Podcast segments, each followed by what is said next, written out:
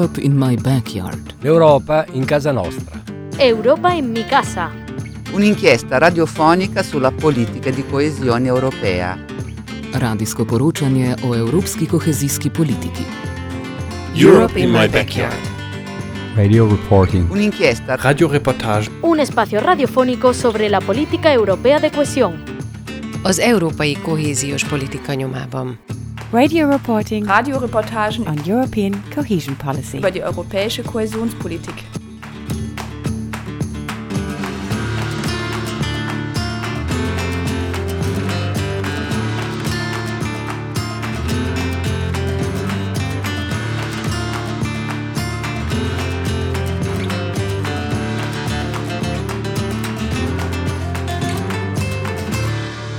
In weniger als 30 Jahren plant die EU klimaneutral zu sein.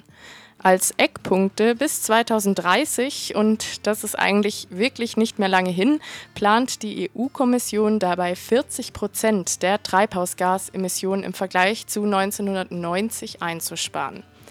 Deutschland und auch Baden-Württemberg haben ihre Deadline noch früher gesetzt, bis 2040 bzw. 2045. Bis dahin soll Klimaneutralität hergestellt sein. Im Mittelpunkt steht dabei unter anderem der Ausbau von erneuerbaren Energien und die Steigerung von Energieeffizienz und Energiesicherheit. Also Themenfelder, die auch außerhalb der EU-Kohäsionspolitik drängende Fragen aufwerfen. Soweit erstmal die Theorie und zunächst kann auch davon ausgegangen werden, dass die Kohäsionspolitik der EU ein Strang, ein Mittel und eben eine der Möglichkeiten ist, diesen Zielen näher zu kommen. Und damit auch den Zielen des Pariser Klimaabkommens. Und natürlich dem übergeordneten Ziel, die Klimakrise möglichst schnell einzudämmen. Wir stellen heute in der 18. Folge von Europe in My Backyard die Frage, wie sieht es denn eigentlich aus mit der CO2-Reduktion, die durch die europäische Kohäsionspolitik entsteht? Und welche rechtlichen Rahmengebungen und Maßnahmen existieren in diesem Zusammenhang? Genauer gesagt gucken wir uns dabei den EFRE an, also den Europäischen Fonds für regionale Entwicklung. Denn für ihn werden im Rahmen des Teilziels, eine CO2-arme Wirtschaft zu fördern, die meisten Gelder zur Verfügung gestellt.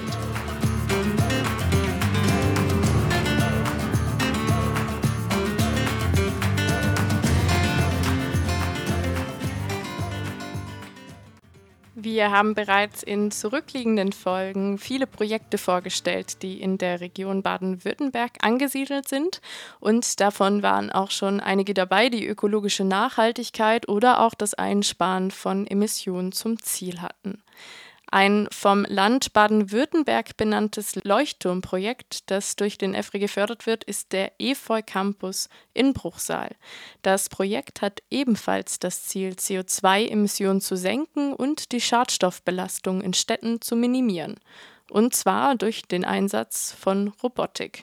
Wir haben 2014 uns mit dem Gedanken beschäftigt, wie man möglicherweise Mobilität in den Städten neu gestalten kann. Speziell bei uns das Thema Logistik, weil eben bei uns ein ehemaliges Kasernengelände, das allerdings bewohnt und es sind dort Unternehmen, also es ist ein kleiner Mikrokosmos einer Stadt vorhanden ist und man sich eben überlegt hat, wie man dort möglicherweise in diesem äh, Campus, in diesem äh, Wohngebiet, in diesem Quartier sozusagen neue Technologien testen kann. Und die Verbindung, die daraus entstanden ist, dass die SEW Eurodrive, ein international tätiges Unternehmen, sich mit autonomen Roboterfahrzeugen beschäftigt, die in der Industrie eingesetzt werden und dann eben man überlegt hat, man könnte ja unter Umständen diese Fahrzeuge auch der urbanen Umwelt oder im Umfeld äh, einer urbanen Stadt entsprechend einsetzen. So beschreibt der Geschäftsführer Thomas Anderer die Idee des Efeu Campus Bruchsal. Konkret geht es darum, Güter mit Fahrzeugrobotern auf der sogenannten letzten Meile auszuliefern. Aber das Projekt möchte es nicht nur bei der Auslieferung belassen, sondern auch noch weiter ausbauen. Der Transport äh, auf der letzten Meile umfasst in unserem Projekt, dass wir eben auf diesem Quartier ein Quartiersdepot errichtet haben. An diesem Quartiersdepot fahren CAP-Dienste, das heißt also UPS, DHL und dergleichen, die fahren dort an. Dort sind die Roboterfahrzeuge stationiert. Die Pakete, die ankommen, werden auf die Roboterfahrzeuge verladen und dann in dem Quartier verteilt. Die zweite Chance mit diesem Fahrzeug, das ist im ersten Anlauf noch nicht abgebildet, das werden wir vielleicht in einem halben Jahr oder einem Jahr machen. Das, wir können dann auch Abfall entsorgen. Das heißt, da gibt es dann andere Container. Sie können dann eben sagen, ich möchte heute meinen Restmüll entsorgen, rufen ein Fahrzeug, dann läuft der Prozess praktisch umgekehrt und der Müll wird dann eben am Quartiersdepot deponiert. Damit halten wir in der Konsequenz CAP-Dienste und möglicherweise schwere LKWs wie Müllfahrzeuge aus dem Quartier heraus und verschaffen damit eben äh, emissionsfreie Zulieferung, da die Fahrzeuge elektrisch unterwegs sind, eben kein CO2 und eben auch Lärmemission wird natürlich erheblich reduziert. Der EFA Campus bewirbt sich gerade auch für weitere Förderung. Unter anderem sind in der Zukunft Transporte mit einer Schwerlastdrohne geplant. Denn sie haben sich gefragt, ist es nicht möglich, direkt an der Autobahn die Pakete aufzunehmen? Also gar nicht erst die Fahrzeuge in die Innenstadt reinzulassen, die Pakete über die Stadt zu fliegen in unser Quartiersdepot. Das war eben so die äh, erste Idee, dass man gesagt hat, diese Testflugstrecke kann man eigentlich technologisch äh, in unserem Projekt abbilden und würden, wir würden damit nicht nur die letzte, sondern die vorletzte Meile äh, auch gestalten. Und dann haben wir gesagt, okay, dann gehen wir in unserer Stadt in neue Quartiere, denen wir mit Kleintransporter, elektrisch autonom fahrende Kleintransporter, die dann in ein Wohngebiet fahren und eben in diesen unterschiedlichen Quartieren diese Pakete ausliefern. Das zunächst also der Einblick in ein EU-gefördertes Projekt, das das Ziel hat, Emissionen einzusparen. Für manche vielleicht dystopisch, für manche eine utopische Vorstellung, die der EFOI Campus zeichnet. In der vergangenen Förderperiode, also bis 2020, standen im EFRE über 40 Milliarden Euro zur Verfügung, um das Teilziel einer Low Carbon Economy, also einer CO2-armen Wirtschaft, zu fördern. Und auch verschiedene Unterziele wurden formuliert. Förderung von Strategien zur Senkung des CO2-Ausstoßes, insbesondere in städtischen Gebieten. Förderung von Forschung und Innovation im Bereich kohlenstoffarmer Technologien und ihres Einsatzes. Förderung der Produktion und Verteilung von Energie aus erneuerbaren Quellen. Förderung der Energieeffizienz in der öffentlichen Infrastruktur. Förderung des Einsatzes hocheffizienter Kraft-Wärme-Kopplung. Entwicklung und Einführung intelligenter Verteilersysteme. Wie Ziele konkret umgesetzt werden, ist komplex. Dirk Schubert vom Nova-Institut für politische und ökologische Innovation hat unter anderem im Rahmen einer Studie für das Bundesumweltamt die Einsetzung der EU-Mittel untersucht. Es gibt eine ziemliche Reihe von Vorgaben, ist also ein ziemlich reguliertes Gebiet. Grob kann man, kann man die Vorgaben in zwei Bereiche unterscheiden. Es gibt zum einen Vorgaben, die sich darauf beziehen, dass ein bestimmter Teil der Fördermittel beispielsweise zur Einsparung von CO2 oder anderen Umweltzielen eingesetzt wird, mit denen also konkrete Projekte gefördert werden. Ich bezeichne das als, als quasi vertikale Integration, das heißt ein Teil der Mittel geht in den, in den Umweltbereich rein. Hierfür gibt es eine Reihe von Vorgaben. Als erstes fällt ein die Klimaquote 20 Prozent der Mittel mussten ja jetzt in dem zurückliegenden Förderzeitraum für diesen Bereich eingesetzt werden. Das wird auch nachgehalten, also ein sogenanntes Tracking, wo das auch überprüft wird. Es gibt aber noch viele weitere Ansätze. Es gibt ja verschiedene thematische Ziele, die verfolgt werden. Und es musste ein bestimmter Anteil der Mittel auf vier Schwerpunktziele äh, konzentriert werden. Und eins davon war auch die Förderung einer Wirtschaft mit geringen CO2-Emissionen. Und das hat schon äh, funktioniert. Ne? Also diese Vorgaben über solche finanziellen Steuerungen oder das, was dann gefördert werden kann, eben in den verschiedenen thematischen Zielen. Der zweite Bereich neben dieser vertikalen Integration ist sozusagen die horizontale Integration. Jetzt sagen wir mal, ein bestimmter Anteil der Mittel 20, 30 oder auch 40 Prozent werden für Umweltziele ausgegeben. Dann stellt sich ja die Frage, was passiert mit den anderen Prozent der Mittel? Also wie stellt man sicher, dass die nicht die Umwelt schädigen oder im Grunde die positiven Effekte konterkarieren? Und das bezeichnen wir jetzt so als horizontale Integration sozusagen in alle Förderbereiche rein. Und der zentrale Artikel, dem das äh, verankert ist, ist der Artikel 8 in der sogenannten Dachverordnung, die nachhaltige Entwicklung. Und demnach sind beispielsweise Anforderungen jetzt an Ressourceneffizienz und Klimaschutz horizontal bei allen Förderprojekten, bei allen Programmen, bei allen Richtlinien zu berücksichtigen. Aber dieser Bereich, der ist sehr, sehr viel schwieriger, weil man dann immer wieder in Konfliktbereiche reinkommt, wo eigentlich andere Ziele im Vordergrund stehen. Aber was bedeutet CO2-arm eigentlich? Klimaneutralität scheint damit nicht gemeint zu sein. Aber was ist es dann? Also einfach weniger CO2 als bisher? Besonders bei der Implementierung von Emissionseinsparungen auf allen thematischen Ebenen drängen sich noch andere Fragen auf. Tatsächlich fängt die Frage schon vorher an, nämlich dann, wenn es um negative Einwirkungen geht muss natürlich immer aufgewogen werden. So heißt es beispielsweise, sind erhebliche Auswirkungen zu vermeiden oder Schäden sind zu minimieren, äh, solche Geschichten. Das heißt, es gibt da kein Schwarz und Weiß, es gibt da äh, viel, viel Grau und auch viel Diskussion, was ist dann erheblich oder was ist nicht erheblich.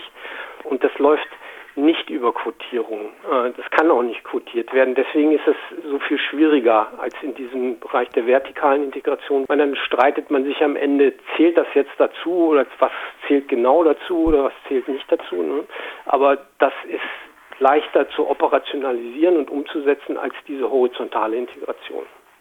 Das allermeiste Geld landete in der vergangenen Förderperiode in der Renovierung von öffentlicher Infrastruktur und dem Ausbau klimafreundlicher Infrastruktur im städtischen Raum sowie Energieeffizienz. In Deutschland allein waren es 4 Milliarden Euro im EFRE, die Hälfte wurde bisher ausgegeben. Im Forschungsprojekt des Nova-Instituts sollte untersucht werden, wie der Bund und die einzelnen Bundesländer die Möglichkeiten, die durch den EFRE bereitstanden, genutzt wurden, um klimafreundliche Projekte zu fördern. Da stellen Sie mir eine wirklich schwierige Frage. Ähm, also mit einem Wort und einem Fazit kann man das kaum beantworten, sondern die Frage ist ja immer, welcher Maßstab wird da angelegt? Natürlich hat Deutschland die zu einzuhaltenden Vorgaben, beispielsweise an die Quotierung, eingehalten. Aber die Frage ist jetzt, sind 20 Prozent Klimaquote oder Mittel für den Klimaschutz, ist das jetzt genug? Das kommt immer darauf an, wo man jetzt steht in der Bewertung. Insgesamt sind wir ja relativ weit davon entfernt, unsere Klimaschutzziele zu erreichen äh, in Deutschland. Insofern kann man natürlich auch argumentieren, dass öffentliche Förderung, der EFRE ist ja nur ein Teil davon, äh, gibt ja noch viele andere, dazu einen Beitrag leisten muss, insbesondere auch im Hinblick auf Transformation von bestimmten Gebieten. Was in Deutschland viel gemacht worden ist, da ist das meiste Geld im Umweltbereich reingeflossen, die Förderung von Energieeffizienz in öffentlichen Gebäuden und Infrastrukturen, was im Prinzip natürlich eine gute Geschichte ist, gar keine Frage. Und die Frage ist aber immer, reicht das aus jetzt bei Gebäuden, um die schon klimaneutral zu machen, in langfristiger Perspektive, weil 2000 2040 beispielsweise in Baden-Württemberg soll ja 2040 Klimaneutralität erreicht werden, dass wenn man jetzt ein Gebäude äh, saniert hat und das nach der Sanierung noch nicht klimaneutral ist, ne, dann bleibt sozusagen die Frage, ja, war das jetzt genug oder war das nicht genug? Wird man das nochmal wieder sanieren bis 2040 oder, oder was soll dann passieren? Auf der anderen Seite argumentieren natürlich die, die das auch umsetzen, immer wieder, Ihr könnt jetzt die Standards in der EFRE-Förderung auch nicht so hochheben, dass wir nicht mehr mit anderen Förderlinien konkurrenzfähig sind. Also wo es dann gegebenenfalls niedrige äh, Standards oder nur gesetzliche Standards einzuhalten gibt. Also das ist ein ziemlich komplexes Geflecht dann von unter unterschiedlichen Einschätzungen. Ein Blick nach Bruchsal zum Efeu Campus zeigt zudem, dass Mittel, die für eine CO2-arme Wirtschaft ausgegeben werden, auch nicht zwangsläufig zu direkten CO2-Einsparungen führen. Da die Gelder in ein Forschungsprojekt fließen, werden so derzeit auch keine Emissionen eingespart. Bei uns im Projekt, in diesem Testverfahren, ist es nicht nachweisbar, weil wir zu wenig in dieser Fläche, zu wenig Pakete und zu wenig Fahrzeuge im Einsatz haben und natürlich nicht in diesem Maße auf die CAP-Dienste Einfluss nehmen, wie das vielleicht in einer größeren Stadt der Fall wäre. Aber das Interesse der Städte, ob das Koblenz ist, ob das Berlin ist, also die Städte, die natürlich diese Probleme haben, mit denen wir eigentlich uns beschäftigen, für die wir Lösungen anbieten, die sehen natürlich genau diese Konsequenz, dass eben mit unserem Projekt diese CO2-Reduktion angegangen wird. Auf EU-Ebene findet dahingehend ein Monitoring statt, das auch die Frage beantwortet, wie viel CO2 eingespart wurde.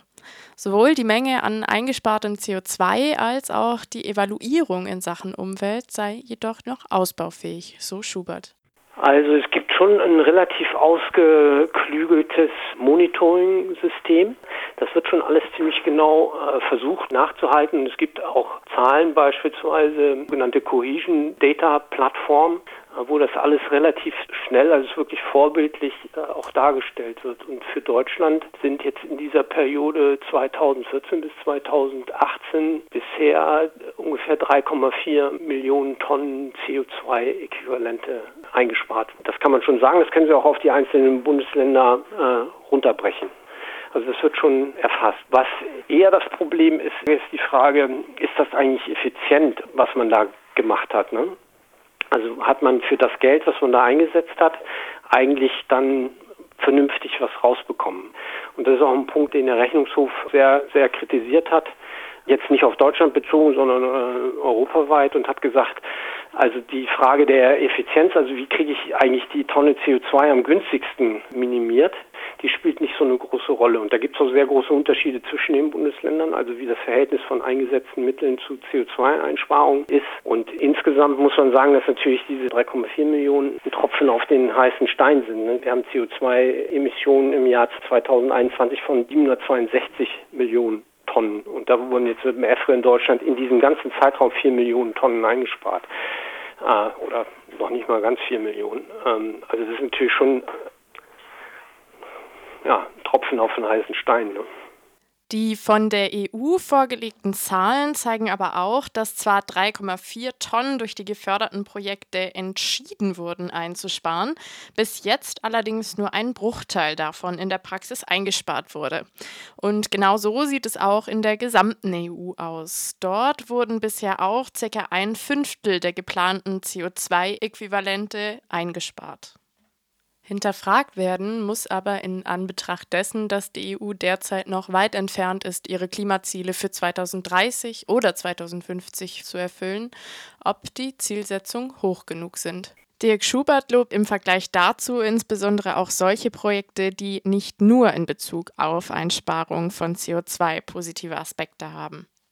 Es gibt aber auch viele Bereiche, wo wirklich auch, sag mal, besonders exemplarisch gute Sachen gelaufen sind. Möchte nur mal zwei äh, Sachen nennen. Das eine ist, in Niedersachsen wurde mit dem EFRE die Wiedervernässung von Mooren gefördert.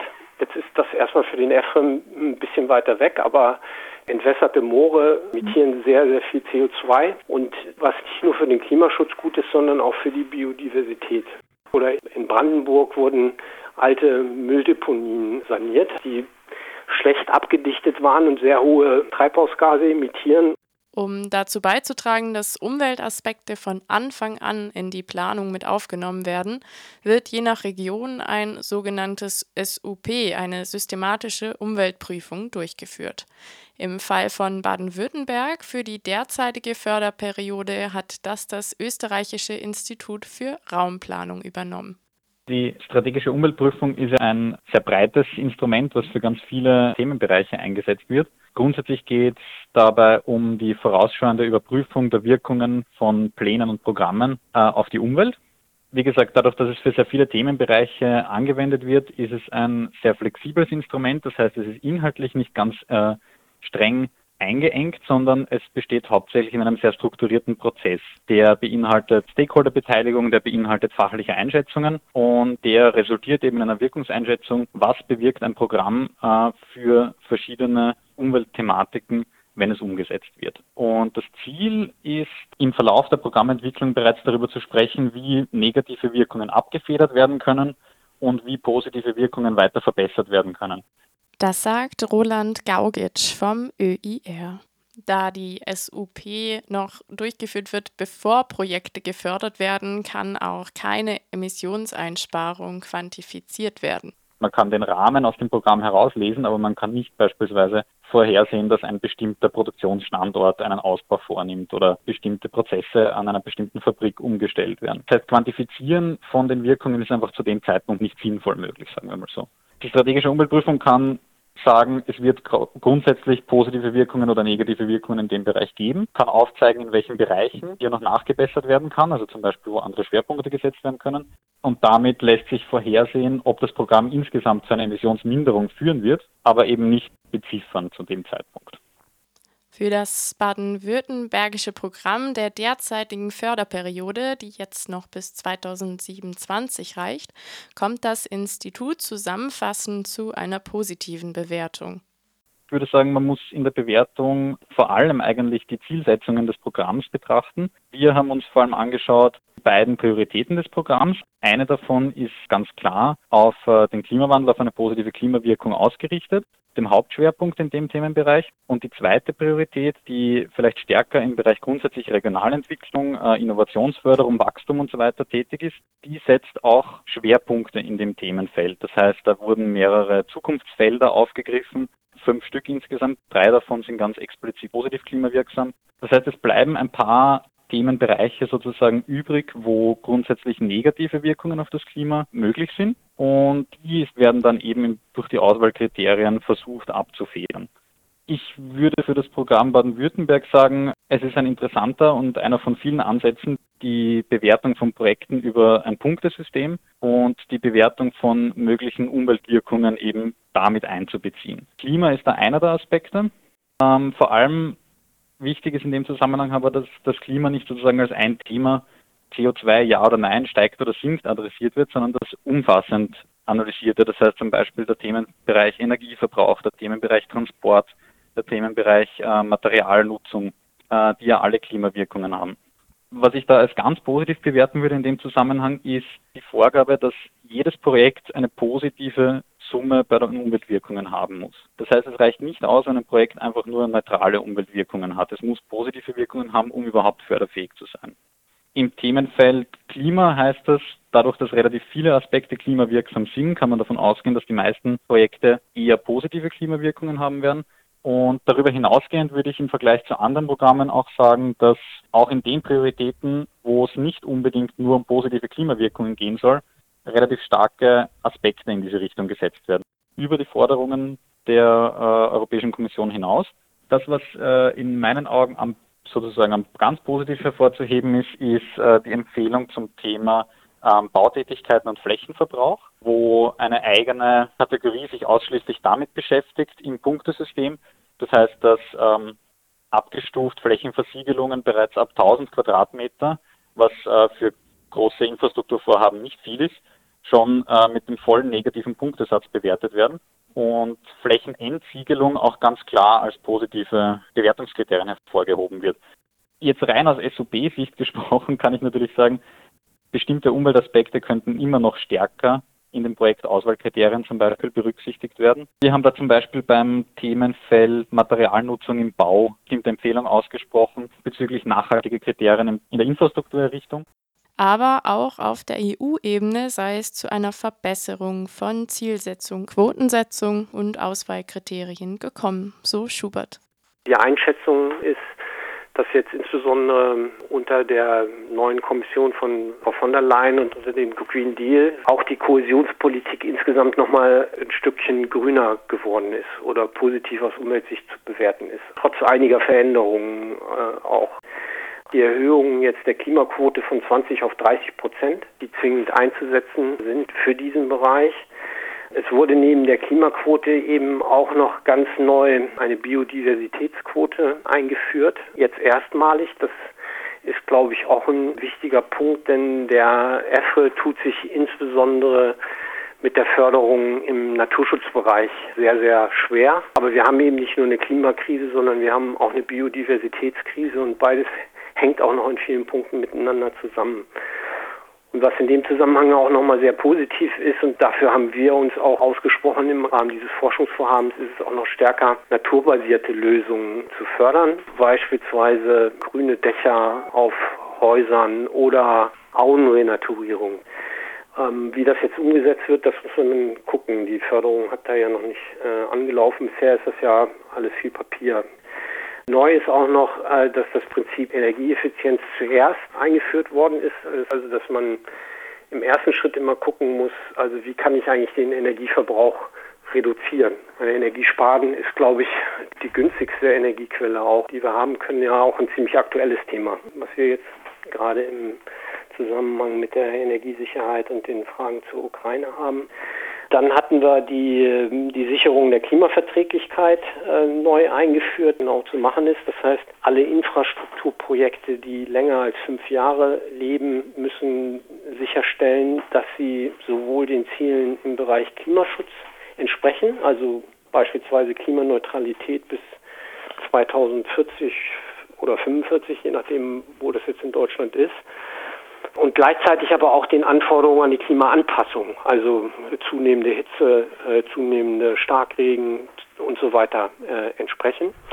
Und wie das jetzt in Deutschland umgesetzt wird, das wird jetzt aktuell gerade verhandelt. Als, als letzten Punkt vielleicht nochmal dieser sogenannte Just Transition Fund, also mit dem eben Gebiete, die so besondere Herausforderungen haben, jetzt die sich aufgrund der Veränderungen in Richtung Klimaneutralität ergeben, wie beispielsweise die Braunkohlereviere in Deutschland.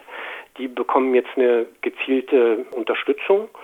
Also die können sozusagen einen Fahrplan entwickeln für diesen notwendigen äh, Umbau, von dem sie ja besonders betroffen sind. Wo will ich eigentlich äh, hingehen? Wie kann ich Klimaneutralität erreichen? Wie kann ich vielleicht auch neue Geschäftsfelder aufbauen? Was brauche ich an neuen Qualifikationen für die Leute und so weiter? Also ein gebietsbezogener Ansatz, ähm, wo jetzt beispielsweise das Rheinische Revier in Deutschland oder die Lausitz oder auch andere Gebiete profitieren. Das ist, glaube ich, auch ein wirklicher Fortschritt.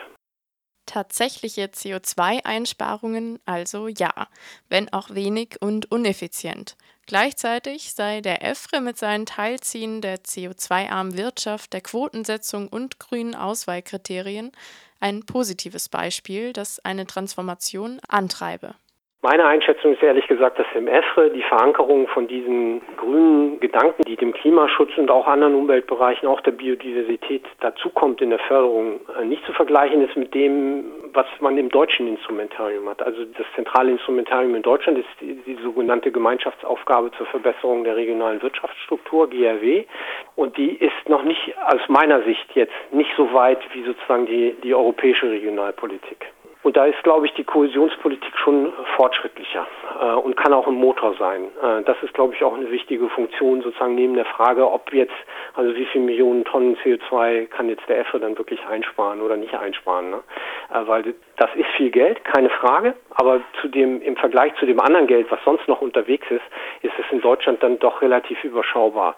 Das ist in anderen Mitgliedstaaten natürlich anders, weil da der EFRE im Vergleich zu den anderen verfügbaren Mitteln eine ganz andere Bedeutung hat. Also das muss auch im Eigeninteresse von Deutschland sein. Also wir sind ja Nettozahler, wir zahlen da mehr rein, als wir rauskriegen. In, in, insofern äh, hat man ja auch immer ein großes Interesse daran, da gute Sachen zu machen, die insgesamt sozusagen für die Europäische Union von Vorteil sind. Die europäische Kohäsionspolitik und ihre Bestrebungen, eine emissionsärmere Wirtschaft herzustellen, kann am Ende jedoch auch nicht losgelöst werden von der gesamten Klimapolitik der EU. Bereits 2014, nach der Annektierung der Krim, schlug die EU-Kohäsionspolitik Strategien zur Energiesicherheit und Unabhängigkeit vor. Durch den Ausbau von erneuerbaren Energien und Energieeffizienz. Und auch da floss vergleichsweise wenig Geld. Und heute, mit dem Angriffskrieg auf die Ukraine, werden fossile Energieträger, Kohle und Flüssiggas auf einmal nachhaltig. Und Atomkraft? Die auch. Zur Erreichung der Klimaziele bleibt so noch ein langer Weg. Das war Europe in My Backyard. Wir sind heute der Frage nachgegangen, wie CO2 durch die Kohäsionspolitik bzw. dem Europäischen Fonds für regionale Entwicklung eingespart werden soll, wie viel in der vergangenen Förderperiode eingespart wurde und welche Entwicklungen in der kommenden Förderperiode gemacht wurden.